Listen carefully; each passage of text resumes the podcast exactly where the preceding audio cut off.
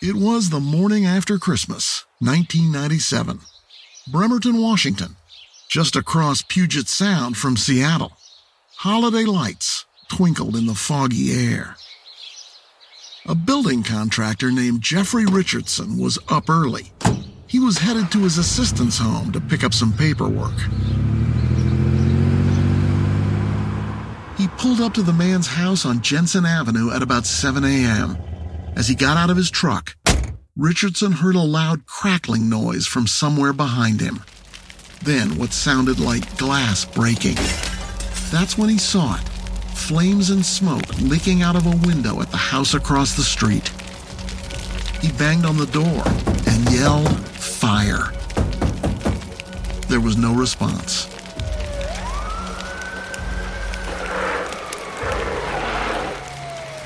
Engine 3 from the Bremerton Fire Department rolled up in five minutes. Firefighters contained the blaze and made their way to the main bedroom. It had been completely scorched. The ceiling joists were black with soot and ash, and they were starting to collapse into the room. On the charred bed, investigators saw a body in a sleeping position. At about 10:15 a.m., a 27-year-old man named Nick Hackney arrived. He identified himself as a pastor from a church on nearby Bainbridge Island and said he'd been on a hunting trip earlier that morning. Nick looked at the smoking wreck of a home and told a cop, That's my house. And then he heard the grim news. There was a body in the bedroom. Nick Hackney put his head in his hands. And then he said he knew who it probably was his 28 year old wife, Dawn. Word quickly spread among Nick's flock at his church. Nick's young wife of just seven years was gone. It was all so heartbreaking, so shocking, so dreadful, and so unfair. They didn't know the half of it. This is a story about religion. They're singing their hymns, they're saying their prayers, and they're getting caught up in something just a notch at a time until it seems like it's too late to turn back.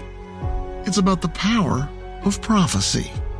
And one of the charismatic gifts is the gift of prophecy, where you hear an inspirational word from the Holy Spirit or from the Lord. She made a comment to him. She said, I'm ready to go. She said, if I were to die, I'm ready. Oh, and it's also about sex. A lot of it.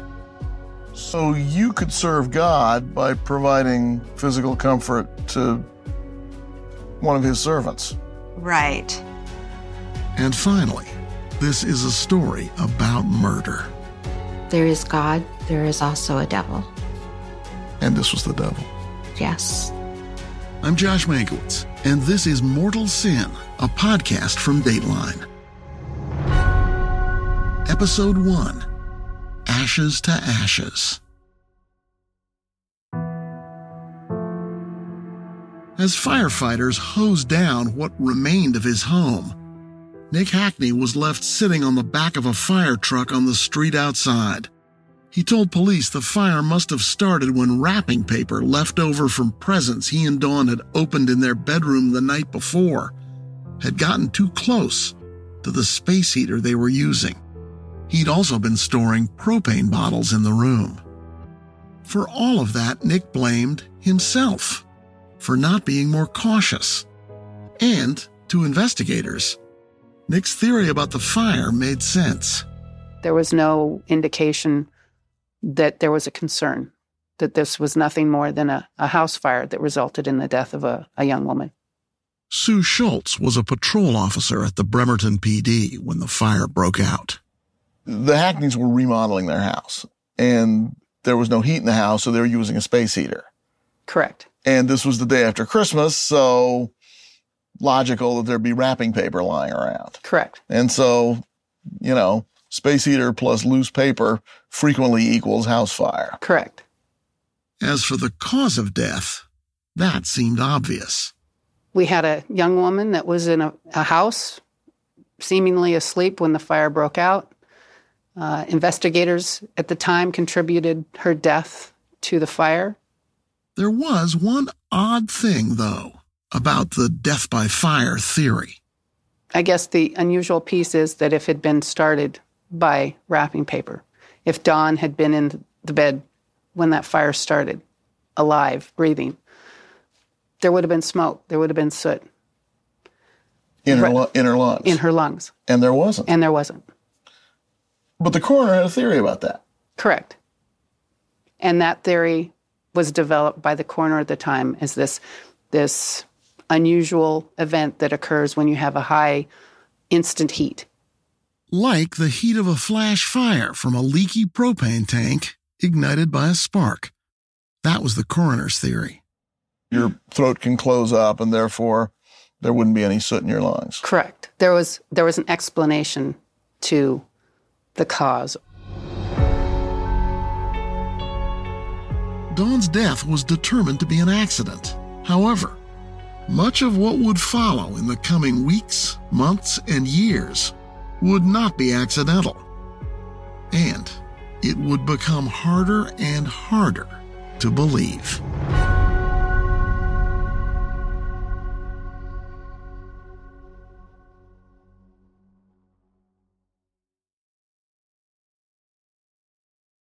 Almost as soon as the fire was out, the members of Christ Community Church, where Nick was youth pastor, started sharing the news with one another. Early in the morning, a phone call came in from another church member that I was a close friend with. That's parishioner Annette Anderson. She and her husband Craig were at her mother's house in Oregon when she heard about the fire. She said that there had been a fire and that Dawn was dead.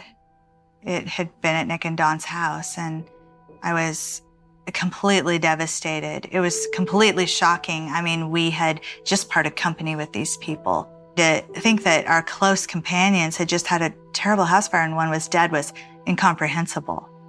You don't have people die like that, and uh, um, and hadn't in in our life. Uh, it was a tragedy. It was uh, horrific. The Andersons headed back to Bremerton, to the home of Bob Smith. He'd founded Christ Community Church and brought in Nick as the youth pastor. There was a, a group had gathered um, there throughout the day and uh, for support for Nick, and, and Nick was there. He was peaceful. Um, he looked exhausted. He seemed like he was welcoming everyone that came through the door. We were part of a large crowd that had entered, and he seemed happy to see us. He sounds remarkably composed for someone who had just suffered such a horrible loss. Remarkably composed, and that was within the context of Nick's extravagant personality that we knew. So it didn't seem weird. It almost seemed confirming that, you know, what a remarkable man of God he is. People were devastated, and Nick seemed to be, you know, holding it together. Dawn's mother, Diana Parmalee, heard the awful news from her husband. He said, It's Dawn. He said there was a fire and that she was gone. And I just, well, I went into shock. Um, I just, you know, fell apart and I, I felt like my heart had just been ripped out and I didn't, I didn't want to go on. It was hard for Diana to wrap her head around it. She'd talked with her daughter just the night before. Dawn had said she wasn't feeling well and had taken some allergy medicine, Benadryl, before bed. Now, there was a funeral to plan.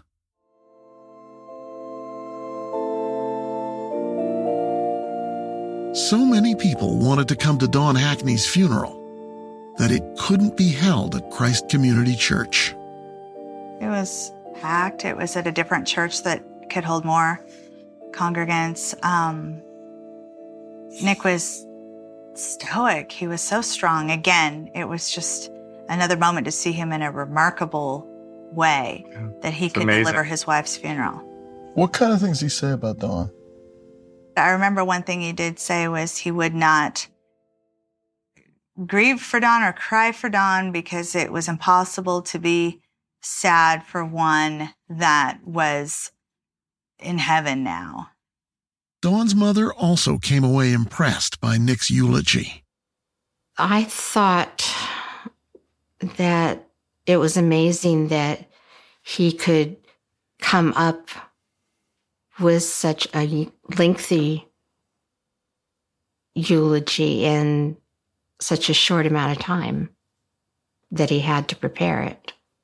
As you would expect, it was all very moving for the mourners. At the same time, there was also something quite unexpected that happened. Annette Anderson says it came after the funeral service, when church members gathered for coffee. Afterwards, Nick came over to me and gave me a big hug there.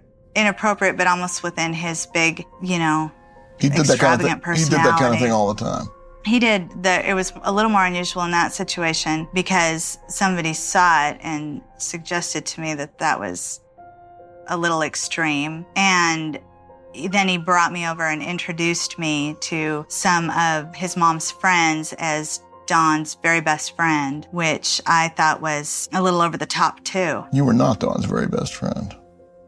I felt like if I was Dawn's best friend, then that made me sad because I didn't feel like I knew her enough to be worthy of being called that.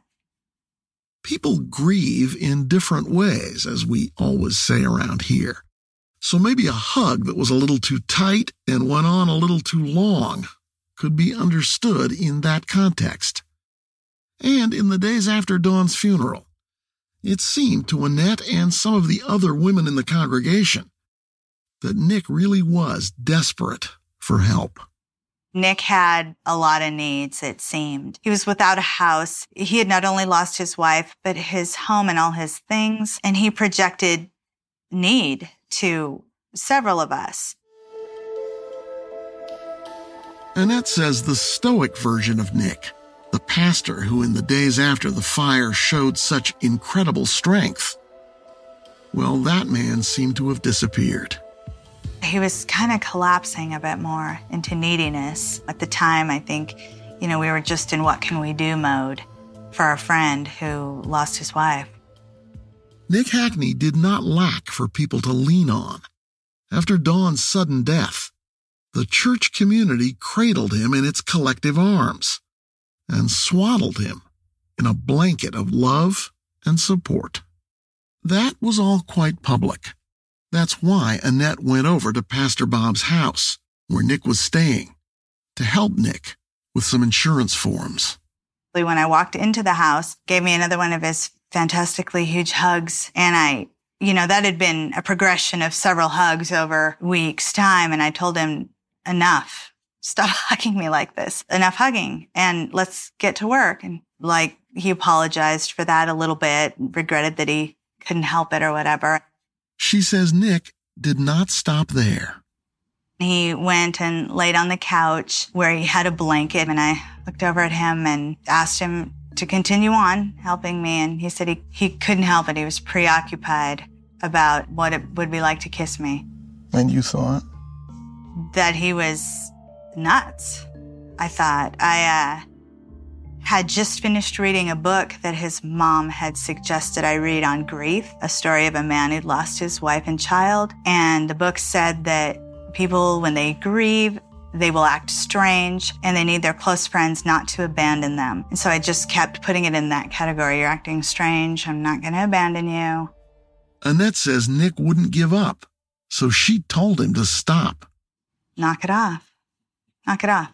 And he went further with it, told me he want what would I say if he wanted to run me upstairs and make mad passionate love to me and I told him to knock it off that he was sinning, that it wasn't right what he was talking about. His wife's been dead how long at this point?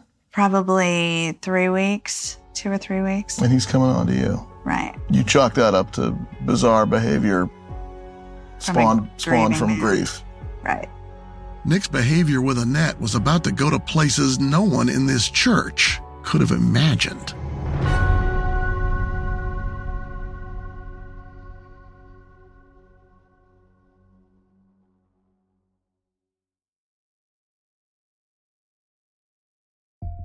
If you visited Christ Community Church in the mid 1990s, you'd have found it sitting on a low hill, a brown one story building with a peaked roof, nestled amid the cedars and pines on Bainbridge Island, not far from the Hackney home. If you're thinking a small town church from a movie, you're not wrong. So now that you have that image, think about this. Very little that went on there may make any sense to you at all in terms of what occurred under the umbrella of religion, what church members were expected to do, and how the unacceptable suddenly became reasonable when it was framed as having come from not man, but from God. From his pulpit, Nick was captivating and charming, and his enthusiasm for the gospel was infectious, as you can hear in this church recording. Open your Bibles. Amen. Amen. Praise God. Get used to it, people. We're raising up a generation of young people that are excited about the Word of God. Amen. Excited, perhaps, but unaware as they listened from the pews of the sins that would spill out in their midst, making some of what Nick preached eerily prophetic. This issue of readiness, this issue of preparedness. And so I believe with all my heart that God is giving us this time and is pressing us now to ask why. What is it that we're preparing for? In early 1997, before Dawn died, Nick had been leading marriage counseling sessions at the church. Annette and Craig Anderson were one of the couples he was working with. He was extremely helpful. He was very good at counseling, we thought at that time. He was really relational and seemed to, you know, know how to break down the barriers and cause, you know, the root issues to come out. And he did that, and and the two of you, what, got a little closer as a result? Yeah. Yeah. So, yeah. Annette says there came a time during their early days of counseling when Pastor Nick took her aside and told her she needed to trust God more. So he had me do this exercise where he had us both stand up in his office and he stood behind me and he told me to fall backwards. And I, you know, was asking why would why and he said just do it. Turn around. I'll be here to catch you and and so I did it and he said that's how God is. He's going to catch you when you fall. You just need to trust more. I probably did think and question more than the average person. And his answer to that was, no, no, it's like falling backwards. You just need to trust that God will be there. Don't question. Just, right. Just trust. Just like I caught you, God's going to catch you. Yeah. Usually that exercise is something that counselors do for couples, not one member of the couple and the counselor. Wow. I didn't really know that. Okay. Correct me if I'm wrong here, but it sounds as if Nick was maybe drawing you in a little bit more to him, promising you a special, closer relationship with God if you had a special, closer relationship with him. Yeah. As time went on, he did use me as his confidant more. Um, he called me and told me I was in his prayer circle. I was in the inner circle of his ministry. Nick began counseling Annette one on one. Author Gregg Olsen, whose book A Twisted Faith is about Nick Hackney and Christ Community Church, says one on one sessions were typical for Nick. And there was a pattern to them. When Nick's doing marriage counseling, he inevitably ends up talking more with the women than with the men. Yeah, it seems like the guy is booted out the door after the first session. And he says, I need to speak, spend more time with your wife. That's right. It was around this time that Dawn Hackney seemed to have become concerned. Maybe she was losing her husband's attention. Or maybe it was worse than she knew. In her faith community, Dawn Hackney stood out. She um, worked, which in this situation was kind of different than what the rest of her peers at our church would have been like. We were staying home. Um, a lot of the women were homeschooling their kids, and Dawn had a career. And Nick talked like they'd planned it that way. Dawn was going to be the breadwinner, and Nick's job was to work for God. Because she worked at the credit union, she had to skip many church events. A lot of people sort of felt sorry for her that way. They thought, oh, too bad she can't be here with Nick at the retreat, or she can't be here tonight at the youth group meeting because she's having to work late. You know, yet every other woman, I mean, he's preaching, you know, stand by me. I am the man in charge, yet she was pulling down the money and taking care of things at home. Olsen says people who knew Dawn described her as being tolerant, even as Nick spent their money to help out other church members and also ministered to them at all hours. He says Dawn seemed content to let Nick be Nick. She never said, don't do that. She never said, that's a mistake. She never said, you're hurting me, you're hurting our marriage. Nothing. Mm-hmm. How many of the women in that church sort of saw their role in what might be thought of as a sort of more fundamentalist way, that their their role in life was to be maybe not submissive to man, but but subservient no. or secondary. They all saw that because that's what the church taught them. I mean, that is the role. The woman is to be submissive to the man. As the summer of 1997 turned to fall, some church members got the feeling that it was becoming harder for Dawn to be the dutiful wife of a busy preacher. She complained to a couple of people. I mean, she complained to her friend that she, you know, had missed him and that she was trying to lose some weight. You know, it's she's probably fragile because her husband is away. During the Christmas season in 1997, the church and congregation were in full celebration mode. At the same time, Annette Anderson saw some sadness in her friend. Well, I saw Dawn crying several times. I saw a different part of Dawn in several occasions where she was sad and reaching out for something, but she'd stop short of maybe completely expressing what it was. She told you once that she was trying to make herself more attractive for Nick. She was trying to lose weight. Um, yeah, she had a complete breakdown at a baby shower where she actually did open up to myself and a couple other ladies. And she said she was trying to, you know, make herself more pleasing to Nick and that he hadn't been around very much and that um, she was trying to cook better meals and she was just trying to re-strategize to get his attention. Because she thought he was losing interest in her as a man? She seemed to let that out at that moment. Yeah, that was a part of us she showed for a moment. Yeah, it was sad. You ever get any sense before that that Nick wasn't attracted to his wife any longer?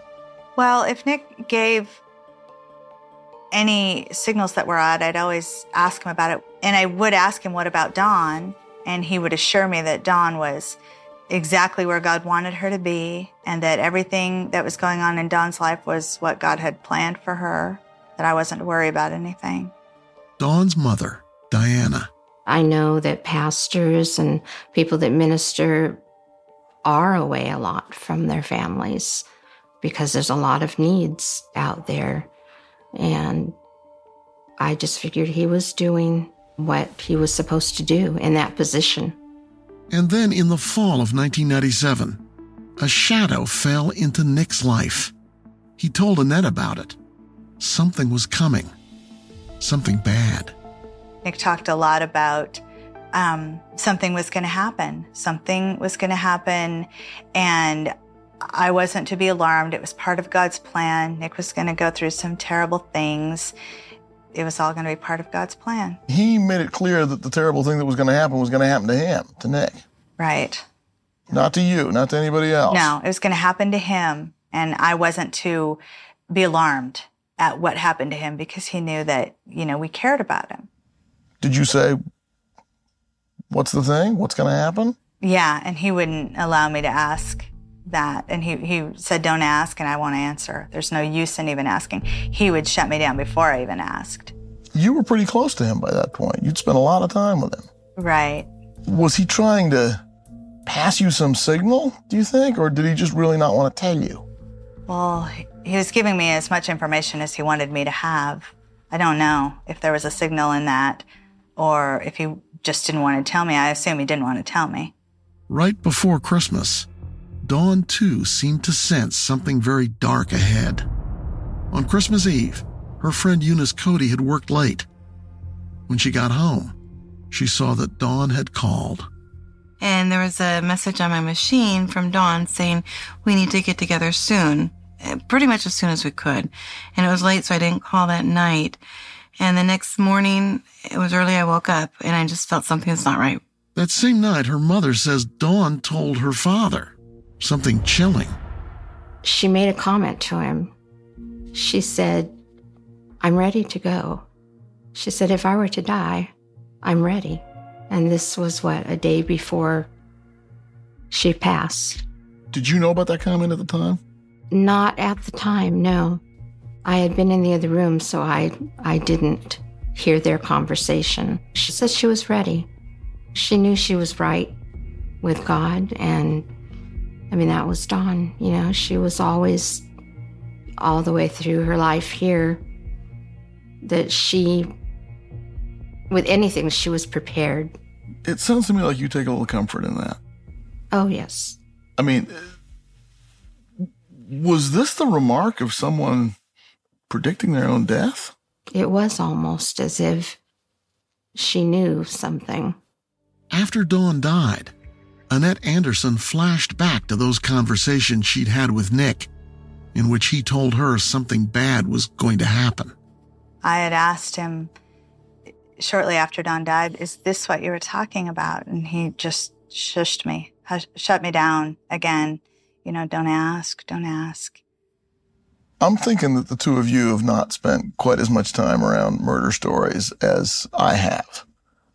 But I can tell you that when someone predicts something bad is going to happen and then something bad does happen, frequently there are people who will see a sort of link of causality there, which you guys didn't seem to see. That never occurred to you. No, no way. No way. He was a man of God. It didn't occur to us ever, not once. So you took Dawn's death as a sign that Nick really did have a prophecy. He saw it coming. Right. Yeah, and we felt that, yeah, that was a wow, that he saw it coming, confirmation of his close relationship with God, and yeah, that he was going to be walking through some terribly hard things. She didn't know it then, but Annette herself would soon be dealing with some very hard things too. This season on Mortal Sin, he pulled me into a tanning room and kissed me. And you kissed him back. I did. Because? In his calling, he felt like God wanted us to be together intimately he was able to get these women to do these incredible things, to break their marital vows, to do all sorts of things that don't make sense. She actually arranged to come into the department and provided information about Dawn's death. You ever have a stranger case than this? No. oh, you answered that very quickly. Yeah, no.